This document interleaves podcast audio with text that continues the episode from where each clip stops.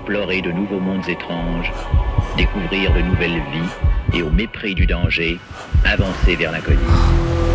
L'Océanie, Bora Bora, les Vainés, tu connais Vous croyez que regarder les paysages par le hublot Sur France Inter, J'ai des envies de voyage. Le temps d'un bivouac le temps d'un bivouac. Je suis prêt. Daniel Fievé. Aujourd'hui, l'album de souvenirs du temps d'un bivouac met les langues à l'honneur. D'abord, nous nous intéresserons aux langues régionales de France et à leur déclin. Il y a un siècle, un million de personnes parlaient breton, 10 millions s'exprimaient en occitan, ils n'étaient pas seulement en France. Aujourd'hui, les locuteurs de chacune de ces langues sont beaucoup moins nombreux.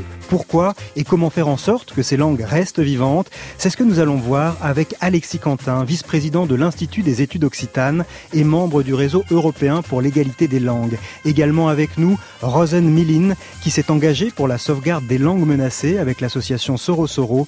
Elle est aussi l'auteur de Questions d'identité, pourquoi et comment être breton aux éditions Beau Travail.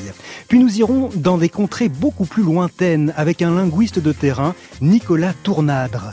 Il nous racontera les expéditions qu'il a menées aux quatre coins du monde pour écouter parler les autres et découvrir de nouvelles consonnes, débusquer les similitudes et les différences entre dialectes voisins.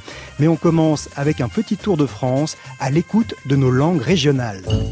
Bonjour, bienvenue à l'écoute de votre édition en langue bretonne en Tolagat. Ganom a horf de za cheleyer a yairio gant kuzul sevena durel breiz, neus bode neus kepel. C'è di, di, c'è l'anziana generazione che so ciò che chiamano intensity Casua Gergaren lausu pilota, danza, tallea. C'est pas la même langue vertadière, justement. C'est-à-dire que le dialecte qui se parle à Sits weet met me ook gekugeld met basistas, meer in Melsas, meer het zwei fema sikishiva, of vrijheid of wald.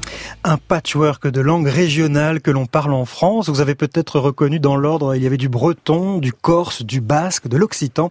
Et puis pour finir, de l'alsacien. On entend toutes ces sonorités très diverses hein, qui semblent venues de loin.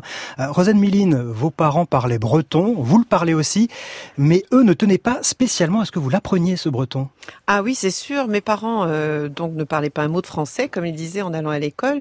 Ils ont été forcés de l'apprendre et ils ont toujours considéré, comme toute leur génération, que c'était un obstacle de parler breton. Et bien que parlant un français, euh, enfin ils n'ont pas fait beaucoup d'études ni l'un ni l'autre, euh, euh, bien que parlant un français qui était un peu approximatif parfois, ils insistaient évidemment pour nous parler en français. Ouais. Et quand ma mère m'a appris à parler, elle m'a appris à parler en français, alors que tout le monde autour ne parlait que breton. Ouais. Donc forcément, je l'ai appris aussi puisqu'on ne parlait que ça autour de moi. Mais ça a été la guerre et on, je me suis retrouvée euh, euh, comme toutes mes copines, mes copains de cette génération-là, dans les années 70, même 80, euh, à, à parler euh, en breton avec, de parler en breton avec mes parents. Je leur parlais un breton qui était évidemment moins beau que le leur, puisque c'était leur langue euh, usuelle, maternelle, qu'ils avaient apprise depuis tout petit. Et, et eux me répondaient en français, qui n'était pas leur langue. Ah oui, Donc c'était un dialogue de sourds. Une euh, discussion à front renversé, chacun dans la langue qu'il maîtrisait le moins. Exactement. Et, et avec, euh, alors j'en ai parlé beaucoup avec un, un psychiatre qui s'appelle euh, le professeur Kress, qui a été longtemps le directeur de, de l'hôpital psychiatrique de Boar en Bretagne, et qui a fait des décennies euh, et qui a beaucoup étudié ces questions-là. Et il me disait que ça, lui, il était alsacien d'origine, ça demeurait un grand mystère pour lui. Il n'avait toujours pas compris comment il s'explique, comment on peut expliquer que le, le peuple breton, enfin tous les, les locuteurs de breton, aient euh, abandonné leur langue de façon aussi massive et aussi violente. Mmh. Et ça reste encore un peu mystérieux. Alexis Quentin, vous n'avez pas appris tout de suite euh, l'occitan. hein. Vous, vous avez vécu à Paris, vous avez Oui. grandi euh, à Paris. Comment vous avez euh, découvert cette langue Eh finalement bien moi, c'est plutôt la langue des vacances. Ouais. Parce que j'allais en vacances dans le Cantal et en Corrèze chez mes grands-parents. Et je me suis rendu compte qu'on parlait une langue autour de moi, je ne savais pas ce que c'était. Et surtout quand on allait voir les arrière-grands-parents, les grandes-tantes dans une petite ferme, ma grand-mère, qui, avec qui vivait à Paris avec nous, quand elle allait en Auvergne, se mettait à parler euh, patois. Elle lisait patois. Et donc Mhm. Ouais. pour moi, c'était une langue mystérieuse. Tout d'un coup, j'étais baigné dans, sa, dans ce bain linguistique où tout le monde me parlait patois dans cette petite ferme. Avec Et j'ai même, découvert euh, l'occitan comme ça. avec quand même cette impression qu'il s'agissait d'une langue cachée. Vous aviez l'impression que, un peu honteuse, en tout cas, on ne la parlait pas en public, on la parlait euh, dans l'intimité de son chez-soi. Voilà, c'est une langue qu'on n'entendait pas comme ça, finalement. Il fallait demander aux gens qu'on vous parle en occitan ou en patois pour avoir des mots. Donc moi, j'ai essayé de m'informer, finalement. Je, je faisais du vélo dans les villages avec mes copains, et puis tout d'un coup, euh, je me rendais compte que dans les villages, tout le monde parlait occitan. Alors pour comprendre ce sentiment de, de honte que vous avez perçu tous les deux hein, dans vos familles euh, respectives, il faut remonter un petit peu dans l'histoire de, de, France. Au 19e siècle, il y a cette décision euh, pour faire bloc, un peu l'unité nationale. Tout le monde va parler la même langue, le français. Tout à fait. déjà dans l'enseignement, vers 1820, 1825, 30, le français est devenu la, la langue de l'enseignement, mais il n'y avait pas encore l'enseignement généralisé. Et la deuxième couche, eh bien, c'est les lois de Jules Ferry qui euh, donc mettent euh, le français comme langue euh, dans toutes les campagnes. Tout le monde doit apprendre le français. Et je, je crois que mon arrière-grand-mère était la première génération dans notre famille à apprendre le français. Ouais. Et Rosenmilin, ça va se traduire très concrètement par des méthodes discutables aujourd'hui dans les écoles, cette façon d'interdire aux enfants de parler leur langue maternelle. Oui, ça a été pratiqué dans, dans tout, tout l'Hexagone. En, en, Bretagne, ça a été assez violent quand même dans beaucoup d'écoles, pas partout, mais dans beaucoup d'écoles, qu'elles soient publiques ou catholiques d'ailleurs. Les instituteurs pratiquaient la, la technique du symbole, la méthode du symbole, c'est-à-dire que le premier enfant qui était surpris à parler breton le matin, on lui mettait autour du cou ou dans la poche un objet qui était un objet dégradant. Donc euh, chez nous, c'était essentiellement un, un, sabot de bois euh, qu'on qu devait porter. Puis ensuite, on épiait les petits camarades et puis on essayait d'en trouver un autre et c'était basé sur la délation. Donc méthode pédagogique formidable. Ouais. Et à la fin de la journée, celui qui avait le symbole était puni. Et donc ça, ça s'est pratiqué également donc en, en Occitanie où ça s'appelait le signal. Mais non seulement, alors puisque on, une technique qui marche, on l'a on l'a fait circuler, on la propage ailleurs et elle a été aussi pratiquée euh, en Afrique, dans, dans tous ces pays d'Afrique francophone. Euh, c'était euh, plutôt qu'un sabot, c'était généralement un os, donc ça pouvait être un crâne, un tibia d'animal, toute chose très engageante. Pour pour forcer les, les jeunes Africains à parler le français et pas leur langue maternelle. Alors en Bretagne, ces méthodes qui qui ne sont pas si anciennes ont laissé des, des mauvais souvenirs. Le symbole qu'on se transmettait a laissé de mauvais souvenirs à certains. Pour nous, c'était la vache qu'on appelait ça. Ah oui, je l'ai connu à l'école, je le portais tout le temps. Tous les soirs, c'est moi qui l'avais dans les poches. Pourquoi? Ben Pour pas punir mes camarades, tout de même, j'étais assez puni comme ça moi-même. Maintenant, je punissais pas parce qu'on avait des verbes à faire. Je parlerai plus breton, je parlerai plus breton, tu ne parleras plus breton. Alors, ça finissait pas. Alors, je le gardais et j'avais double punition, mais. Vous, Suffisait de dire, de dire oui en breton, on connaît le symbole tout de suite. Mmh. Yves Pichon, un breton du Morbihan, hein, qui s'en souvient et a de tristes mémoires de ce symbole qu'on lui transmettait.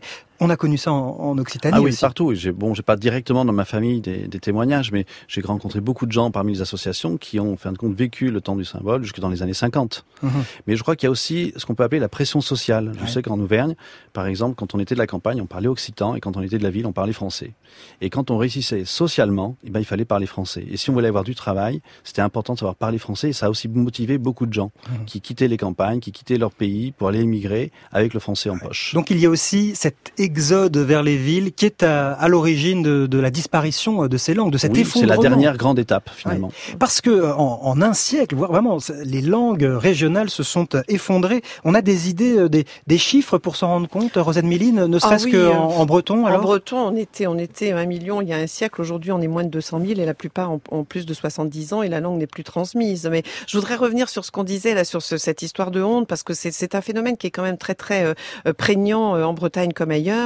Et, et, bien sûr, il y avait la pression sociale, mais euh, comment est-ce qu'on peut abandonner sa propre langue? Comment est-ce qu'une mère peut parler à son enfant dans une langue qui n'est pas la sienne? Ça ne s'explique pas comme ça, juste d'un revers de manche. Et moi, dans, dans, les enquêtes que je mène, dans, mon, dans le questionnaire donc que je, je transmets aux personnes que j'interroge, je leur demande toujours est-ce que vous avez été marqué par ces pratiques scolaires? Alors ils me disent tous non, non, non, non, non, non. Puis ensuite, je leur demande mais est-ce que vous avez transmis la, la langue à vos enfants? Et là, ils me disent tous "Ah oh ben non, ah oh ben non, ah oh ben non." Et alors bon, euh, troisième question, mais si vous n'avez pas été marqué, si vous n'avez pas euh, eu honte de votre langue, pourquoi est-ce que vous ne l'avez pas transmise à vos enfants? Et là, c'est le grand vide intersidéral, personne n'a de réponse à apporter à ça. Alors ils bon, ils bafouillent parce que c'était pas la mode, parce que et un jour, j'en ai un qui qui m'a dit euh, en breton "Mais mon iché et djouvech paysan", ce qui veut dire si on avait parlé breton à nos enfants, on aurait été deux fois paysan, deux fois des ploucs, c'est-à-dire deux fois stigmatisé. Oui.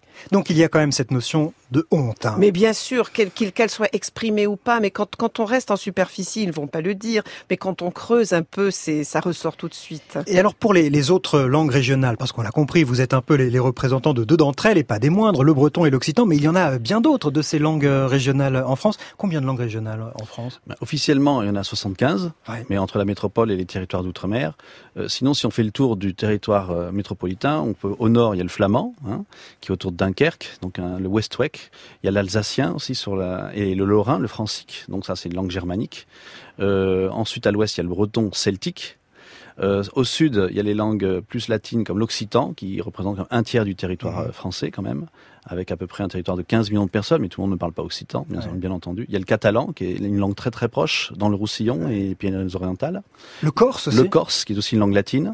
Et, et toutes ces langues sont en déclin ou est-ce que certaines s'en sortent mieux que d'autres, Rosane Méline Ah, en France, elles sont toutes euh, en mauvaise posture et, et en règle générale, dans tous les pays occidentaux où on parle des langues, des, des langues majoritaires comme le français ou l'anglais, elles sont en perte de vitesse. Enfin, dans, parmi les langues celtiques, il y en a une seule qui, euh, dont on dit qu'elle a des chances de survie euh, au XXIe siècle parce qu'elle est sur une phase ascendante, c'est le gallois. Mhm. Et donc, euh, par exemple, pour vous donner des chiffres très précis, il y a une trentaine d'années, il y avait 500 000 personnes à parler gallois, 500 000 personnes à parler breton. Aujourd'hui, on est moins de 200 000 à parler breton et ils sont proches de 600 000 à parler Mhm. gallois et ils visent le million pour 2050. On aura l'occasion, évidemment, dans cette émission, de, de voir, parce que c'est pas le fruit du hasard, c'est aussi le fruit de politique bien réel, pourquoi certaines langues se développent alors que d'autres sont plutôt en train de se rabougrir.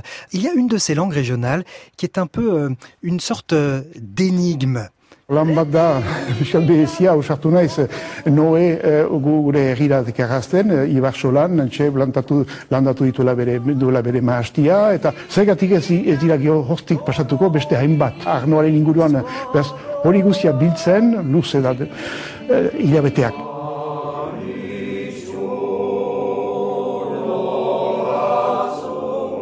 Alors, je ne sais pas si vous avez reconnu euh, cette Le basque. langue. Voilà, il s'exprimait en basque. C'est un conteur qui euh, s'exprimait en basque. Alors, autant pour les autres langues euh, régionales, on a un peu une filiation. On voit à peu près les, les origines, d'où elles viennent, comment elles se sont transformées. Autant dans le paysage, euh, le, le basque, c'est un peu une énigme. Pour quelle oui, raison? c'est c'est une énigme, une énigme, et c'est ce qu'on appelle un isolat en termes linguistiques, c'est-à-dire que c'est une langue qui est toute seule. La langue française, la langue, toutes les langues d'oc, d'oil, etc., sont des langues latines. Euh, les lang- la langue bretonne est une langue celtique. le- le- L'alsacien, etc., sont des langues germaniques. Tout ça, ça appartient à la très grande famille des langues indo-européennes. Nous sommes donc connectés. Mais avant les indo-européens, avant qu'on arrive dans tout l'ouest de l'Europe, il y avait déjà des populations qui parlaient d'autres langues forcément. Et, et parmi celles-là, eh bien, il y avait le basque dont, dont personne euh, ne, ne sait à quoi euh, la raccrocher aujourd'hui. Alors il y a eu des supputations. Hein, on a essayé de les raccrocher aux langues finno-ougriennes, c'est-à-dire aux finnois et aux hongrois, aux langues caucasiennes. Mais en fait, il n'y a rien de très pro- probant. Et pour l'instant, on considère que c'est, oui, un isolat, c'est-à-dire une langue qui est complètement toute seule et affiliée à rien d'autre. Allez, on se retrouve pour parler langue régionale, syntaxe et école dans le temps d'un bivouac sur France Inter.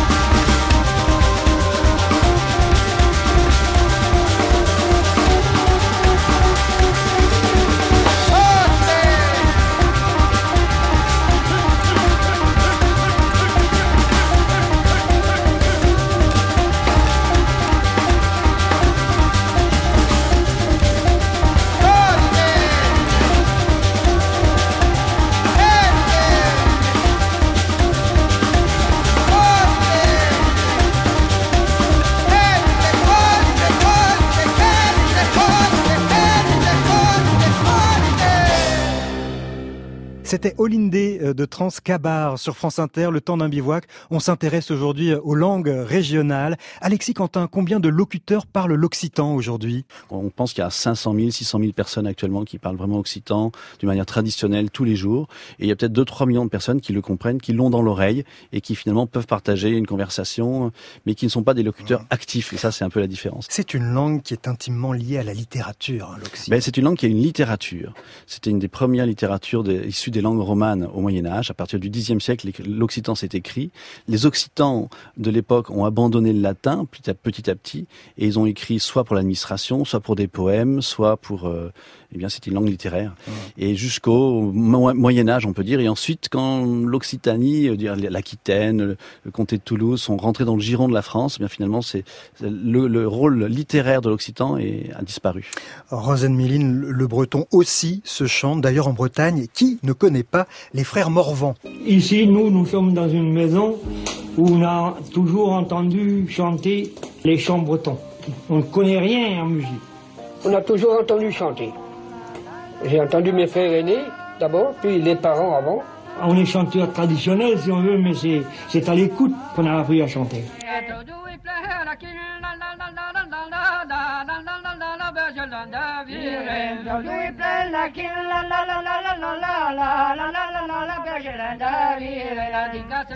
Elle est encore vivante, hein, la culture bretonne liée à cette langue et à ces chants, Ah oui, c'est ça en particulier, c'est des chants traditionnels, donc c'est ce qu'on appelle le canadiscan, le chant et le déchant, et c'est le, les chansons traditionnelles qu'on chante dans nos festounos, dans les fêtes de nuit, où on a encore des centaines, des milliers de gens qui vont danser tous les samedis ou tous les dimanches ou en semaine, et, et on, ce sont de grands rassemblements qui ont passé vraiment les décennies, qui ont été remis au goût du jour à différentes périodes, dans les années 70, il y a eu différents revivals, mais c'est toujours là et c'est formidable. Et, et l'un d'entre eux, donc Henri me disait, euh, ah nous en breton, bien entendu, nous on n'est jamais allé chanter, on a chanté partout, mais on n'est jamais allé chanter à l'étranger. Hein, jamais on a mis le pied à l'étranger. J'ai ah bon, il me dit ah ben oui, on n'est jamais allé en France. Ah oui, d'accord. Ah oui. ah oui, ils se sentent un peu loin de nous quand même, ces Bretons. Alors une langue est intimement liée à une culture, elle est aussi liée à une façon de penser, à une manière de voir le monde. Je vous propose d'écouter à ce sujet La Mal Coiffée, une autre artiste qui chante en occitan.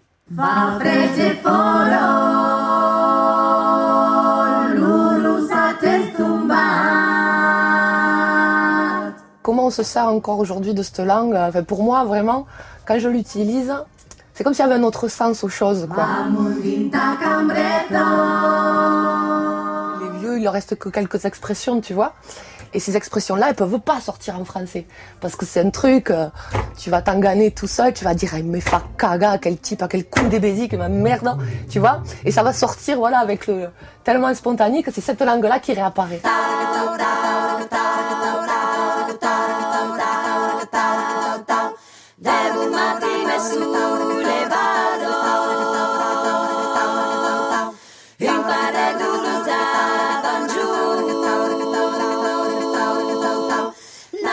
La mal coiffée. Il y a des choses que l'on exprime plus facilement dans une langue que dans une autre, Alexis Quentin? Oui, je, euh, du moins différemment. Je crois qu'on se comporte autrement. En fin de compte, euh, parler une langue, c'est voyager dans un autre pays. Ouais. Et je pense que les, les sens sont différents. Euh, si vous allez en Italie, vous vous sentez peut-être un peu autrement. Si vous allez en Occitanie, que vous parlez occitan, eh bien finalement vous vous sentez autrement. Et moi je le ressens parce que je voyage beaucoup entre Paris et l'Auvergne et je me sens pas pareil. Ouais. Rosanne Méline, dans la langue bretonne, il y a des, des particularités qui, qui reflètent l'état d'esprit des Bretons? Oui, alors euh, moi je travaille beaucoup avec des, des linguistes et, et c'est vrai que les linguistes ont l'habitude de dire une langue c'est une vision du monde. Alors évidemment une fois qu'on a dit ça, la phrase est tellement galvaudée Oui. qu'on ne sait pas trop ce que ça veut Donc dire. il faut donner des exemples. Il faut donner des exemples. Et par exemple, alors, c'est- quand je donne des conférences, c'est un exemple que je donne euh, très souvent, c'est que en breton, comme dans toutes les langues celtiques, apparemment, il n'y a pas de verbe avoir à l'origine. Alors on traduit avoir par être avec ou trouver, ou tout est construit avec cette, ce verbe être qui est beaucoup plus important que le, le verbe avoir qui n'existe pas à l'origine. Et alors évidemment, cette préposition gand, avec elle, elle est présente à, à toutes les sauces, hein, ce qui donne des tas de, de bretonismes qui ont été recensés, comme par exemple, euh, oh, il est allé au lit avec le docteur, ou elle est allée au lit avec le docteur, ce qui ne veut pas dire qu'elle a couché avec le docteur, mais qu'elle est allée au lit parce que le docteur lui a prescrit d'aller au lit. C'est vrai que là, on peut parler de, de vision du monde ou d'interprétation Ouais. du monde. en Il y a cas. aussi le, le genre féminin et masculin. Alors il y a évidemment en breton un, un- un genre féminin et un genre masculin, mais il y a quand même une subtilité.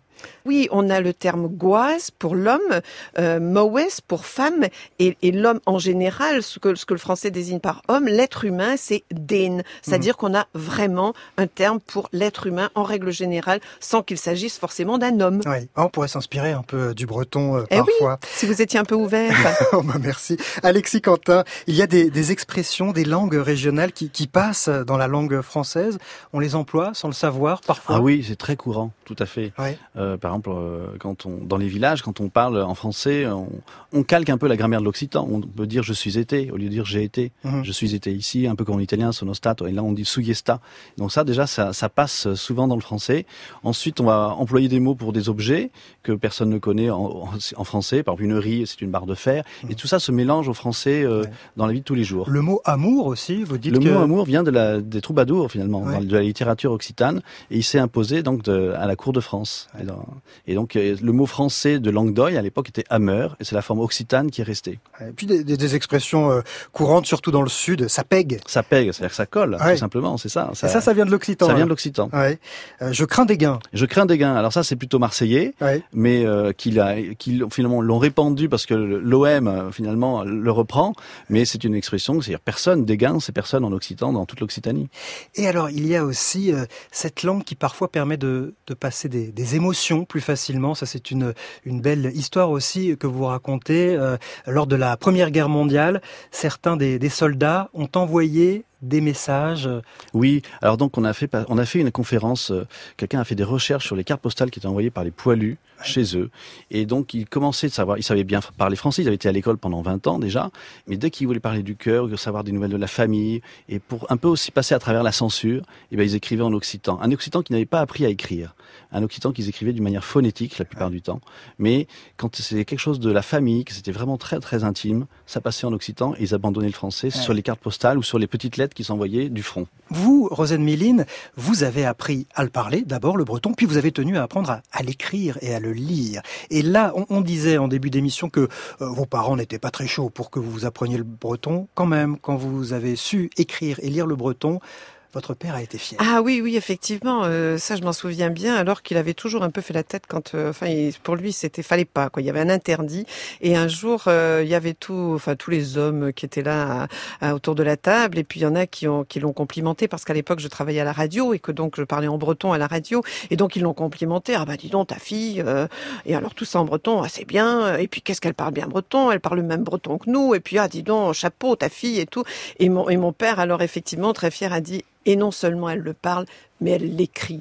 Et là, tout d'un coup, la langue avait trouvé une valeur à ses yeux parce que c'était plus la langue, c'était plus la langue du tas de fumier, c'était plus la langue des vaches et des cochons. C'était une langue qui pouvait être écrite, c'était une langue qui avait ses lettres de noblesse. Et, on- et on passait à un autre calibre là, Ouais. du coup. Allez, suite de notre discussion sur les langues régionales à travers deux exemples, le breton et l'occitan, le temps d'un bivouac sur France Inter.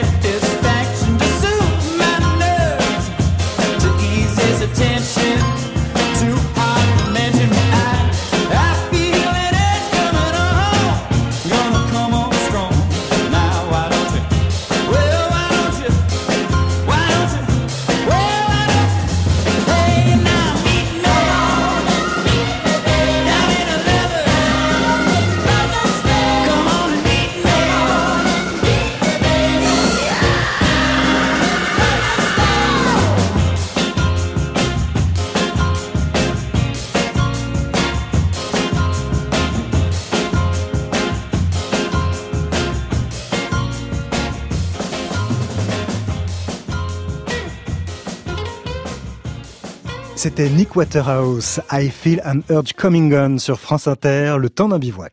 E Yerespun. Yer, Mansi. De lapis. E de que falu segni lapi? Ce qu'apporte l'immersion telle qu'elle est pratiquée dans les calendrettes, c'est qu'elle donne à la langue vraiment son rôle normal de langue. C'est une langue qui sert à communiquer, à vivre, à s'exprimer. Et ça, c'est vraiment quelque chose de très important, qui place les enfants dans des conditions naturelles d'apprentissage d'une langue, qui sont très proches euh, de l'apprentissage de leur langue, de la langue maternelle. Oh, a quoi sera un travail avec des lettres? C'est dur. C'est dur? Est-ce compliqué? Un caldrà cercar les lettres per scrivere l'umut, la Nous avons la chance que l'occitan soit une langue euh, pour laquelle la relation entre ce qui est écrit, euh, la graphie, et ce qui s'entend, hein, les sons, est beaucoup plus régulière qu'en français. Donc en quelque sorte, c'est beaucoup plus rassurant, beaucoup plus sécurisant pour les enfants d'apprendre à lire dans une langue comme l'occitan. C'est pareil pour l'espagnol ou pour l'italien qu'en français. Nous étions dans une calandretta, une école où l'on apprend euh, l'occitan. Je l'ai bien prononcé Oui, tout à fait. C'est surtout l'accent, le calandrette, l'accent du midi. La calandrette. Ces écoles sont-elles de plus en plus nombreuses, Alexis Quentin Oui, elles ont même une crise de croissance, on pourrait dire. Finalement, il y a 5 à 10 ou des fois 20 de, de croissance dans chaque école euh, chaque année.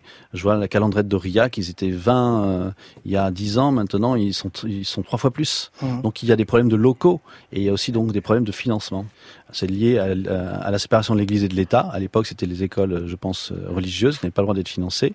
Et finalement, ça retombe sur le problème des écoles associatives qui défendent les langues régionales, qui n'ont pas accès à des financements locaux pour pouvoir développer des, des, des bâtiments. Et pour développer un réseau d'écoles, il faut des bâtiments. Mais on ne pourrait pas euh, envisager d'apprendre ces langues dans euh, les écoles classiques Et Bien sûr, ça existe aussi. Oui. Mais le système n'est pas aussi, euh, dans l'enseignement public, ce n'est pas aussi répandu. Il n'y a pas d'enseignement bilingue aussi répandu que ce soit dans les maternelles. C'est là, parce qu'il y a un manque, en fin de compte, du service public, que ces écoles associatives se, se développent et qu'il y a une demande. Oui. Rosanne Méline, des écoles associatives en Bretagne, il y en a aussi. Oui, on a les trois formats. On a les écoles d'Iwan, donc qui sont des écoles en breton par immersion, et puis il y a les écoles bilingues publiques et les écoles bilingues privées qui sont euh, en gros moitié-moitié. Le, le, cas des écoles d'Iwan est particulièrement intéressant puisque ce sont des écoles qui ont démarré avec cinq ou six enfants en 1977, ça fait tout juste 40 ans. Aujourd'hui, c'est tout un réseau avec des maternelles, des écoles primaires, des écoles, euh, des collèges et un, un lycée. Il est question d'en construire un deuxième, et c'est euh, des, ce sont des résultats formidables puisque le, le lycée d'Iwan a été classé meilleur lycée de France. Ça fait quelques années mmh. au niveau vraiment français, hein, oui. tout, tout, tout lycée confondu. Donc, ce sont des résultats formidables, mais on a d'autres problèmes en, Bre en Bretagne, euh, en particulier le problème de la formation des instituteurs et des professeurs. Mmh. Et comme euh, la langue ne s'est plus transmise euh, de façon naturelle à un moment donné, il faut former des gens non seulement à l'enseignement, mais aussi à la langue, et ça, ça ne va pas assez vite. Donc, on a vraiment un, un souci de ce côté-là. Alors, j'entends quand même que vous êtes presque victime de votre succès, c'est-à-dire que les parents sont en demande pour envoyer le, leurs enfants dans, dans, dans cette école. On est donc très loin du schéma dont nous parlions euh, en début d'émission avec vos propres parents à vous, qui étaient un peu honteux de leur langue, qui ne voulaient pas vous, vous l'apprendre. Il y a donc un, oui, il y, un, il y, a eu un renversement de tendance. Après, il faut que la politique suive. Et là, elle ne suit pas. Les financements ne suivent pas. La politique ne suit pas. Et malgré tout, on se retrouve avec aujourd'hui, je crois que c'est 2 ou 3% des enfants en Bretagne qui sont scolarisés en breton ou partiellement en breton, ce qui mmh. est insuffisant pour assurer la, la, pérennité de la langue. Mmh. Alors, les, les, les, Corses, on en parlait tout à l'heure, ont, ont, fait un autre choix. Eux, ils ont le, la langue corse obligatoire dans toutes les classes pendant 3 heures par semaine. C'est pas de l'immersion, mais au moins tous les enfants entendent du corse à un moment donné. Mais est-ce que ça porte ses fruits? Est-ce que, par exemple, le Corse est en train de, de, renaître avec de plus en plus de locuteurs Alors ça, c'est l'avenir qui nous le dira. C'est peut-être un petit peu tôt pour le dire, mais en tout cas, tous les enfants ont accès à la langue corse. Alors qu'en Bretagne, c'est pas le cas de tous les enfants, et la, la, la très grande majorité des enfants n'a pas du tout accès à la langue mmh. bretonne. Et comme la langue bretonne, on l'entend pas dans la rue, naturellement non plus. Malgré tout, il y a une perte de terrain. Oui, oui c'est-à-dire que ces enfants euh, ont tendance à, à, parler le breton. Vous dites avec un, un fort accent euh, français, avec des tournures de phrases euh, française. Donc finalement, c'est un breton un peu hors sol. Oui, c'est difficile de bien apprendre le breton parce qu'autrefois, on envoyait les, les, les, jeunes faire des stages à la ferme parce que les agriculteurs parlaient breton. Aujourd'hui, les paysans, ils parlent plus breton. Donc où est-ce qu'on va pour oui. bien apprendre la langue Avec le bon accent, Avec... les bonnes tournures de phrases, voilà. les bonnes expressions. Et, euh... et une bonne syntaxe ouais. parce que la syntaxe du breton n'a rien à voir avec la syntaxe du français. Et, et quand vous apprenez, par exemple, l'anglais, vous allez toujours faire euh, de l'immersion en Angleterre ou aux États-Unis ou que ce soit où ça parle anglais.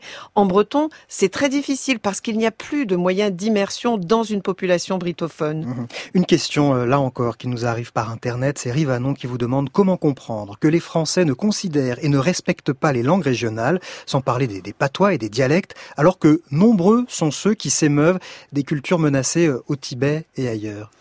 C'est un état d'esprit. Finalement, on a tous appris à l'école de la République qu'il n'y avait qu'une langue qui était le français. Et il y avait quand même une, une, le statut de la langue française en Europe déjà, qui était une langue littéraire, qui était une langue euh, était très, très imposant. Et donc, on est resté dans cette mentalité-là. Sauf que maintenant, les frontières s'ouvrent et on voyage et on se rend compte que euh, bah, les cultures euh, ont tendance à s'effacer et on a les, les, générations actuelles ont plutôt envie de garder. Donc il y a vraiment un changement de mentalité qui est en train de s'opérer. Ah, my little brother, penitenziagite! Penitenziagite? Uh, ma io non dico penitenziagite. Penitenziagite, je t'ai entendu. Uh, io no un, un, un dolcinito eretico, ma les hommes du penitenzia. I am e mo. Sancti benedicti. Maître, hmm? quelle langue ce frère parlait-il? Toutes et aucune. Extrait du Nom de la Rose de Jean-Jacques Hano, film dans lequel le moine Salvatore baragouine un mélange fait euh, de très nombreuses langues qu'il a apprises. Euh, Rosane Miline, apprendre trop de langues, vous venez de me dire que vous en parlez cinq couramment, plus d'autres plus ou moins anecdotiquement. Euh, quand on en parle autant de langues, est-ce qu'on risque de tout mélanger? Mais bien sûr que non, ça c'est une telle légende. Il faut arrêter de penser que l'esprit humain ne peut maîtriser qu'une seule langue. Au contraire, quand on voyage un peu, moi ça m'a ouvert les yeux de voyager en Afrique, en Asie, on tombe sur des gens qui parlent naturellement 5, 6, 7, 8, 9 langues, qui sont des langues de famille différentes, et ils parlent en plus le français, l'anglais, l'espagnol. C'est formidable, c'est un avantage dans la, Mhm. dans la vie. Il faut arrêter de penser que c'est une langue contre l'autre. Les langues s'additionnent, elles, ne- elles elles ne sont pas en opposition. On peut très bien parler, moi je parle breton, je parle français, je parle anglais, je parle espagnol, je parle un peu chinois, je peux- j'ai appris l'allemand, enfin je parle gallois, tout va bien, je ne suis pas une handicapée sociale. Vous n'avez pas l'air, en tout cas. et on sait même que pour les enfants, ça- il y a beaucoup d'études qui ont été menées en particulier par les Canadiens, ça, dé- ça développe leurs facultés cognitives Ouais. euh, quand ils sont bilingues dès leur plus jeune âge. Alors ne nous privons pas de nos langues. Donc aucune restriction pour les plus jeunes enfants. Apprenez-leur le plus de langues possible très tôt. Ça ne peut que leur faire du bien. Est-ce que Internet peut faire du bien à ces langues régionales ou au contraire euh, affirmer définitivement la suprématie euh, américaine? Ah, c'est le danger, on ne sait pas encore ce que ça va donner, mais en tout cas, les langues régionales occidentales sont très présentes sur Internet, donc on n'a pas loupé le coche de ce côté-là. Mais être, avoir, euh, par exemple, des émissions de radio ou de télévision sur Internet, c'est pour le moment pas la même chose que d'avoir un poste de radio ou un poste de télé dans lequel il y a des émissions toute la journée. C'est Rosen Miline, je, je vous cherche encore un peu, mais euh, on, on dit parfois euh, c'est aussi euh, une façon d'instaurer la paix. Quand tout le monde parle la même langue, c'est le meilleur, la meilleure façon pour que tout le monde se comprenne. Donc c'est aussi un gage de, de sérénité et de paix dans le pays qu'on parle tous le français. Oh, que j'aime cette question. Euh, ça me donne l'occasion d'y répondre. Ouais, bien sûr, c'est le but. hein. oui, il y a, y a un linguiste britannique euh, qui a cette phrase, cet exemple formidable que je reprends à mon compte. Euh, on dit toujours, enfin, on est tenté de dire effectivement que si tout tout le monde parlait la même langue, il y aurait la paix, etc. Mais en fait, si vous regardez les très grands conflits du XXe siècle, l'un des plus grands conflits du XXe siècle, qui a été les plus mortels, ça a été le conflit du Rwanda. Eh bien, les Tutsis et les Hutus parlaient la même langue parce que le Rwanda est un des rares pays d'Afrique où il y a peu de diversité linguistique. Ça ne les a pas empêchés de faire 800 000 morts au moins. Et à côté de ça, à l'autre bout du monde, au Vanuatu, qui est un tout petit pays où il y a 200 000 personnes, eh bien le Vanuatu, c'est l'endroit au monde où il y a la plus grande densité linguistique. Il y a une centaine de langues pour 200 000 personnes et on n'entend jamais parler des guerres du Vanuatu. Donc la langue n'est pas un facteur de division. Au contraire, ça peut forcer les gens à s'écouter, à se respecter, à être euh, tolérants aussi. Quand dans une famille, tout le monde parle plusieurs langues, eh bien peut-être qu'on s'écoute mieux. Voilà, donc c'est aussi un gage d'ouverture, finalement, de savoir euh, parler plusieurs langues. Merci beaucoup, Rosanne Miline et Alexis Quentin. C'était un, un vrai plaisir de vous recevoir. Comment on dit au revoir? Kenavo Hanta. Al rebeire. Eh bien, de même. Au revoir.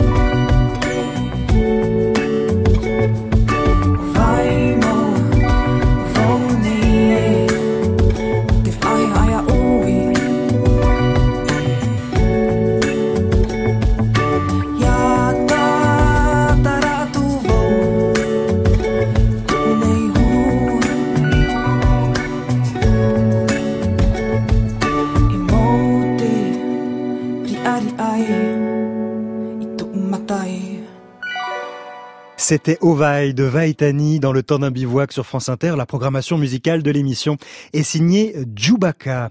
Depuis 30 ans, Nicolas Tournadre parcourt la planète pour écouter parler les autres et étudier leur langue. Il ne se lasse pas de découvrir de nouvelles consonnes, de débusquer les similitudes et les différences entre dialectes voisins. Nicolas Tournadre est linguiste, professeur à l'université d'Aix-Marseille. Il a publié Le Prisme des langues, édité par l'Asiatech. Polyglotte, il connaît à des degrés divers une vingtaine de langues c'est en français qu'il était venu nous raconter ses aventures et ses découvertes. Je suis avec Mama Stanley qui nous vient de l'île de Hiu, euh, au nord du Vanuatu, île Torres. Je suis en train d'étudier une consonne euh, qui est extrêmement rare apparemment, que je n'ai trouvé dans aucune autre langue du monde et qui est très intrigante. Une sorte de R du fond de la gorge. Et donc euh, j'essaye d'avoir des enregistrements très précis sur cette consonne.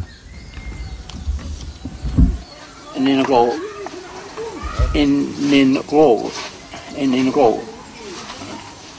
We walk, We walk, no, we'll You right. Grak knock or grak knock.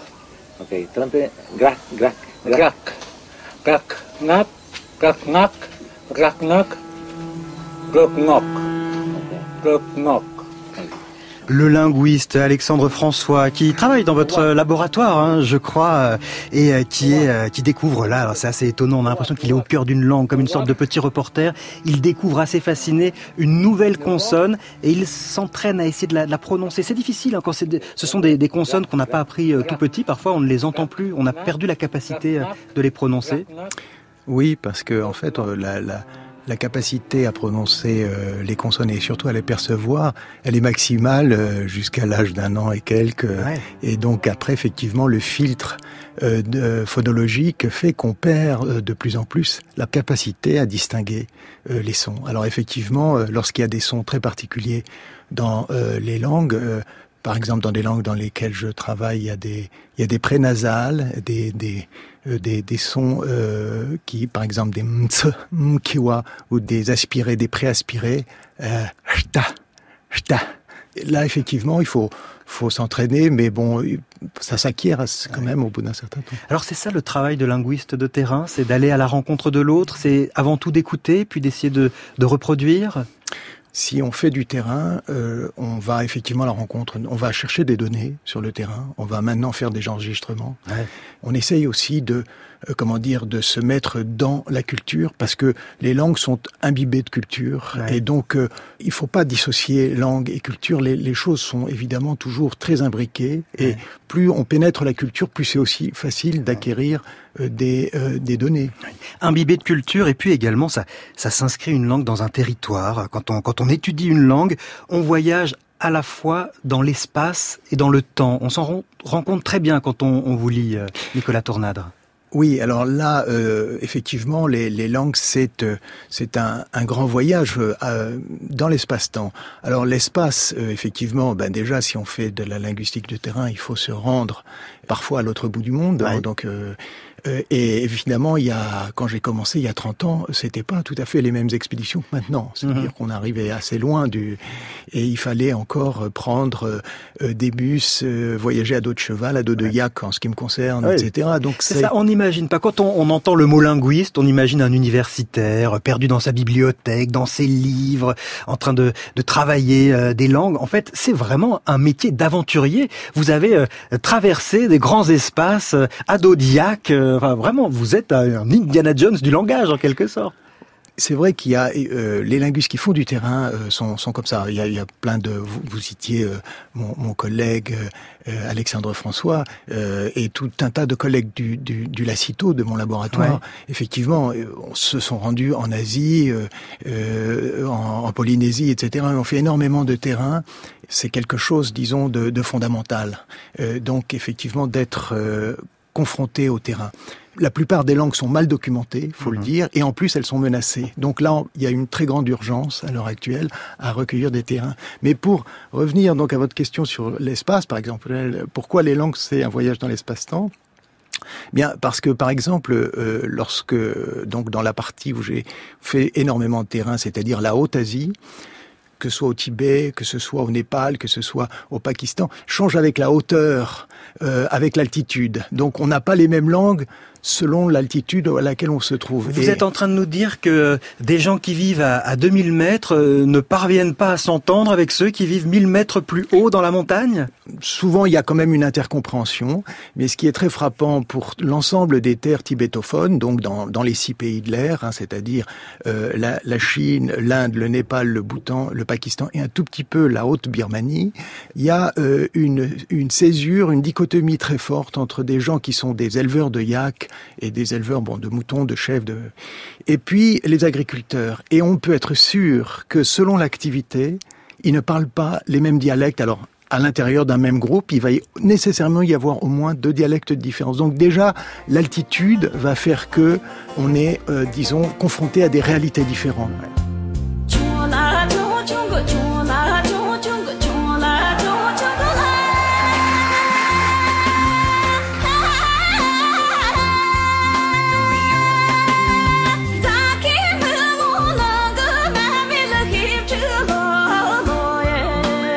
Nous sommes toujours en compagnie de Nicolas Tournadre, auteur du Prisme des langues paru euh, à l'Asiatech édition. Là, ce qu'on entend, je vais vous laisser prononcer le nom de la, de la chanteuse. Hein. C'est un chant euh, amédo que vous nous avez euh, envoyé, Nicolas Tournadre. Oui, euh, la chanteuse c'est Ngwadrup Durma. Euh, les, en fait, l'amdo, euh, c'est la deuxième, c'est au nord-est du Tibet. dans, c'est la province du Tsungen, c'est une province chinoise, ouais. mais essentiellement tibétophone. Donc ce n'est pas ce qu'on appelle techniquement la région autonome du Tibet, mais c'est une région de culture tibétaine. Et l'amdo est très très vivant du point de vue à la fois de, de la culture, du point de vue aussi des, des, intellectuels. Il y a une, à la fois une, une grande tradition euh, musicale mm -hmm. euh, et en même temps une modernité, si ouais. vous voulez. On a plein de chants euh, extrêmement modernes. Ouais. Et euh, c'est aussi par la musique que vous vous êtes intéressé au langage. En tout cas, vous y êtes sensible à la musique du langage. Énormément. Je, d'abord, je, effectivement, je suis très mélomane.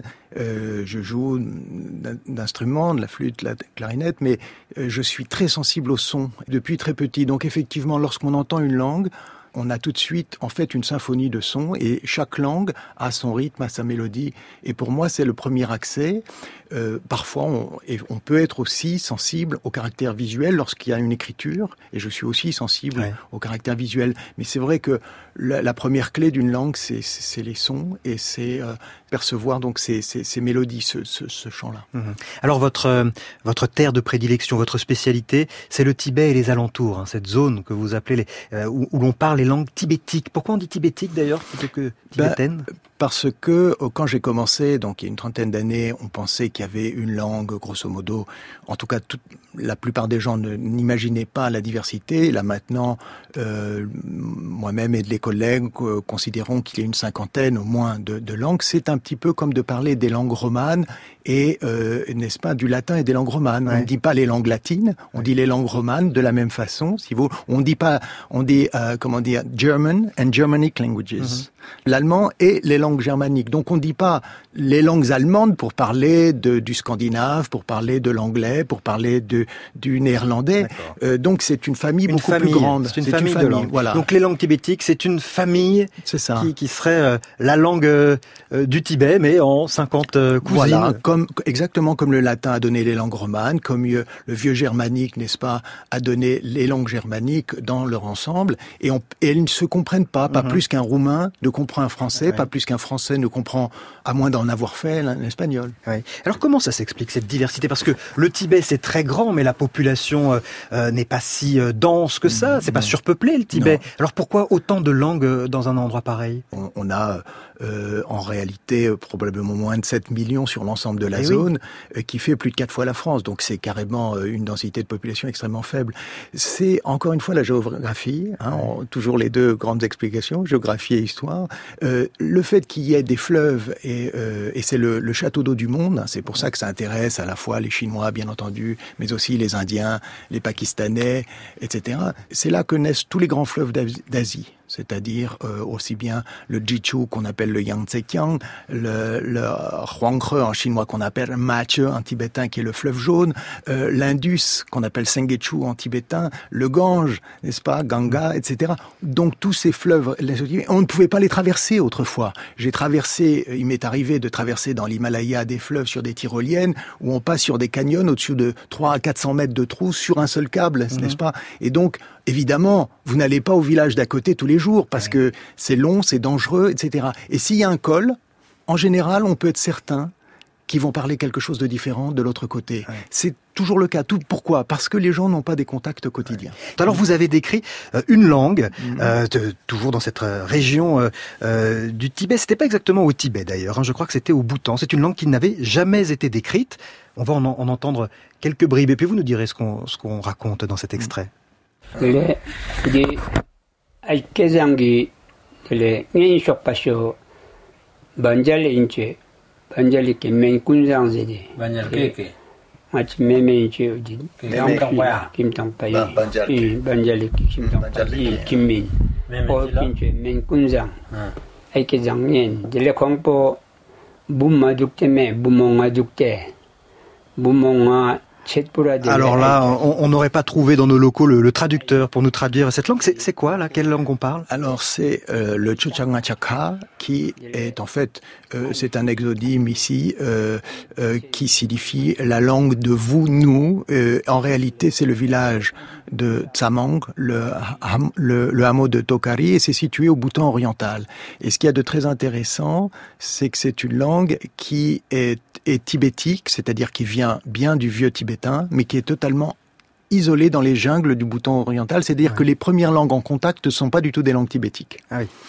Et euh, le, la personne que nous enregistrons, qui s'appelle Dorje, euh, est le patriarche et il racontait là l'histoire de sa famille.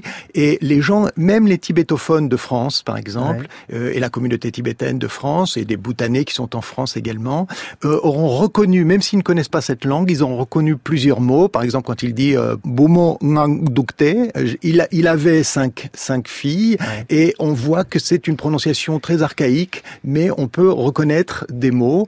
Et au bout de grosso modo de euh, une semaine, deux semaines, j'arrivais à avoir une toute petite conversation de base euh, dans ce petit village totalement perdu dans- au, Tibet orient- mais- au, au Bhoutan oriental. Pardon. Comment faites-vous, euh, Nicolas Tournadre, pour... euh, vous arrivez, euh, j'imagine qu'il n'y a pas de, de traducteur, vous êtes aux prises avec une langue, alors vous avez des notions de, de langue voisine, mais vous êtes Mm. aux prises avec une langue que vous ne connaissez pas, que vous n'avez jamais entendue. Comment on fait pour, pour, pour l'assimiler, pour la comprendre et au bout de, de 15 jours être capable de commencer un début de conversation? Le fait de, si vous voulez, de connaître à la fois le tibétain classique, c'est-à-dire la- le latin, si vous voulez, de la Haute-Asie, et puis de connaître plusieurs langues tibétiques modernes qui sont finalement pas très éloignées. C'est un petit peu comme si on n'avait jamais décrit le catalan, si vous voulez, Ouais. qu'on connaisse très bien le français, l'espagnol et le provençal. Ça ne présenterait aucune difficulté d'approcher le catalan et en quelques semaines, on arriverait à communiquer euh, facilement, bien, parce que c'est des c'est des langues qui sont étroitement apparentées, si vous voulez. Moi, je n'ai jamais euh, je n'ai jamais appris le catalan, mais je lis le journal Avoué sans aucune difficulté. Eh bien voilà les conseils de Nicolas Tournadre pour apprendre les langues en toute simplicité. Merci à vous. Je rappelle le titre de votre ouvrage, Le prisme des langues, édité par l'Asiatech. Je dois te laisser, je t'enverrai une carte postale. Merci à Anne-Cécile Perrin qui a réalisé cette émission. Lundi, nous nous offrirons une plongée insolite dans l'océan à la rencontre des étonnantes créatures qui y vivent. Excellent week-end à toutes et à tous et à lundi pour de nouvelles aventures.